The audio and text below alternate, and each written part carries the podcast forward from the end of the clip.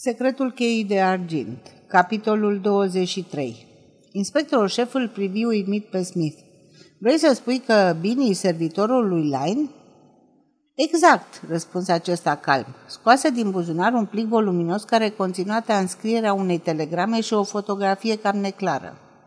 Am primit-o ieri prin cablu. Este poza unui om cunoscut sub numele de London Len, care este căutat de poliția din New York și Chicago. Se băgase în cărdășie cu trei bande de hoți. A avut noroc că a scăpat cu viață. Ascultați! Își puse ochelarii pe nas și le citi una din telegrame. Are un puternic accent englezesc. Se crede că a fost valet. Acționează cam așa. Se angajează la o familie bogată, după care operează diverse furturi. Pe de altă parte, s-a băgat și în traficul cu băutură. Se pare că este implicat în uciderea lui Edic McGreen, precum și în multe alte crime. Le arăta apoi fotografia. Nu-i prea grozavă. A fost făcută la sediul poliției din New York. Dacă nu l-ați mai văzut pe Bini până acum, vă garantez eu că el este. Oricine l-ar recunoaște. Inspectorul șef Crowles o examină cu atenție, scoase o exclamație de umire. Da, într-adevăr, așa este. L-am văzut într-o zi aici la Scotland Yard. Îl chemase și probabil să iei interogatoriu. Dar ce motiv avea să-l omoare pe bătrân? Pentru că îi falsifică semnătura iscălându-se în locul lui. Domnișoara Lane ne dăduse un indiciu în acest sens, dar am fost mult prea prost să nu-mi dau și să nu-mi dau seama. Toate falsurile erau comise pe 17 ale lunii, iar ea știa, deoarece trăise o, o vreme în casa lui Lane, că la acea dată cămătarul a chitat toate facturile. De obicei, bătrânul scria pe spatele cecului cuvinte insultătoare la adresa proprietarilor care îi furnizau bunuri, Aveam mereu impresia că îl trag pe sfoară. Așa se explică și cuvântul chinezesc pe care l-am găsit notat pe spatele cecului cu pricina. Len se referea în bătaie de joc să nu-i mai trimite ouă chinezești lapte de cuc. Fata mi-a povestit că îi lua pe toți pește piciori, indiferent ce erau, pantofarii, croitori, angrosiști. Iar acum, când sta dus să discute cu ei, știți ce a făcut? Smith se aplecă peste masă și vorbi rar, bătând din deget pentru a sublinia fiecare cuvânt. I-am spus că de doi sau trei ani Lane nu-i mai plătea cu cecuri, ci cu bangheață. Probabil că Bini trecea pe la fiecare sau le trimitea suma prin poștă. Vă dați seama ce înseamnă asta? Nu poate fi decât o singură explicație. Lane orbise, iar cecurile treceau în contul lui Bini. Pe acesta, al cărui nume adevărat este apropo, Bini îl ajuta foarte mult faptul că bătrânul vanitos nu vrea să admită că nu mai vede bine.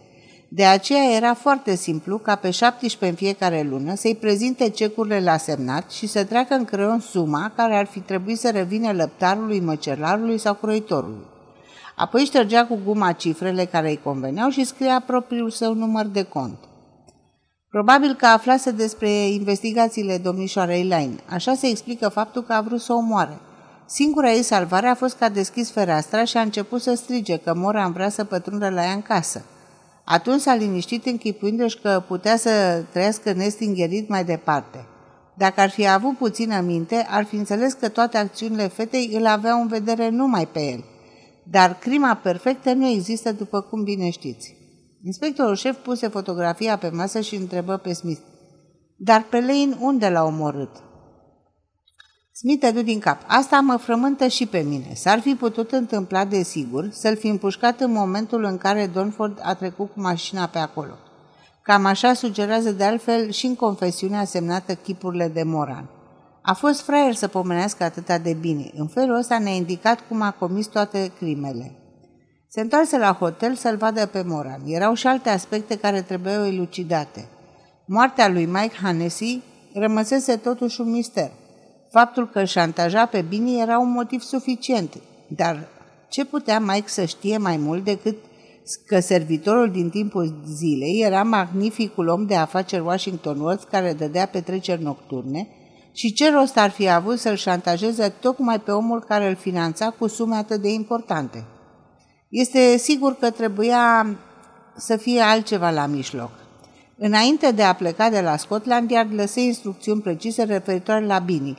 Tipul nu mai apăruse din noaptea în care Mary Lane îl trimesese aiurea cu trenul la Newcastle ca să poată încerca liniștită cheia de la cămara din casa lui Harvey Line. Acum era clar de ce fusese pictată cu vopsea fosforescentă. Câteodată domnul Washington Worth se întorcea bine dispus de la micile sale petreceri. Trebuia să se ducă să schimbe hainele în cămăruța de deasupra garajului și probabil că uitase de câteva ori cheia de la cămară. De aceea se învățase minte și o lăsa întotdeauna pe masă, unde strălucea orbitor, atrăgându-i atenția ori de câte ori intra în cameră. În seara morții lui Tickler, o uitase din nou și fu nevoit să spargă geamul de la spălătorie pentru a intra în casa lui Lime. Aceasta era teoria lui Mary. Fata recunoscuse cheia de la început pentru că o văzuse de multe ori când era mică. De aceea îl trimisese pe Bini undeva departe în nordul țării ca să-și poată verifica ipoteza. Era cât pe ce să-și piardă viața, pentru că Bini nu era prost. Se dăduse jos din tren și se întorsese acasă înaintea ei. Leo Moran își mai revenise între timp. Deși se simțea rău din cauza efectelor toxice ale gazului, îi mărturisi lui Smith exact ce reușise să se afle și acesta din corespondența personală a bancherului. Detectivul îi arătă confesiunea și citi câteva pasaje, lăsându-l cu gura găscată. Cum? Crimă? Ce prostie? Cine a fost omorât? După ce află, se minună și mai tare. Harvey Line, Dumnezeule, îngrozitor, când s-a întâmplat asta? Exact în ziua în care ați plecat, îi spuse Smith. Bine, dar l-am văzut cu ochii mei la fereastră. Se, de la fereastră se afla în locul obișnuit din parc, iar Bini citea. Când ați observat asta? îl întrebă imediat Smith. Moran se gândi câteva clipe, după care îi dădu o oră aproximativă. Deci era cu 10 minute înainte să-l găsim noi.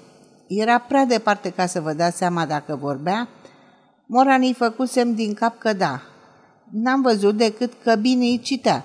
Atâta tot. Asta reprezintă, reprezenta o dovadă neașteptată. Moran era probabil singurul om care îl urmărise pe Line în ultimele sale momente. Unde-ți stătea? Mă refer la Billy.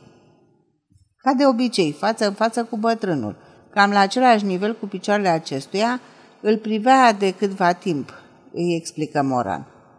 L-ai văzut cumva pe Bini ducându-se în spatele scaunului lui Line? Ezită un moment după care îi spuse. A, da, știu, știu acum.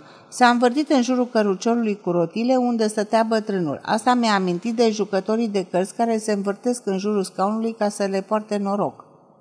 N-ai mai văzut și altceva? N-ai mai auzit nimic? Moran se olbă la el. Îl bănuiți cumva pe Bini? Smith îi făcu semn că da. Nu-i vorba de nicio bănuială, știu precis că este el. Din nou bancherul păru să-și amintească ceva. Acum sunt convins că s-a rotit în jurul scaunului, dar de auzit n-am auzit nimic și nici nu prea mi-a făcut impresia că bine ar fi avut o atitudine ciudată. Smith uh, insistă, îl cunoști bine pe Bini? Nu chiar, a fost servitorul meu, l-am dat afară pentru că fura, îmi lipseau tot felul de mărunțișuri. Mi scoase din buzunar tabachera de argint găsită sub pernă în mașina în care fusese omorât Mike Hennessy. Bancherul o luă grăbit. Sfinte, Sisoie, asta valorează foarte mult pentru mine. Știu că mi-a dispărut de mult. Unde ați găsit-o?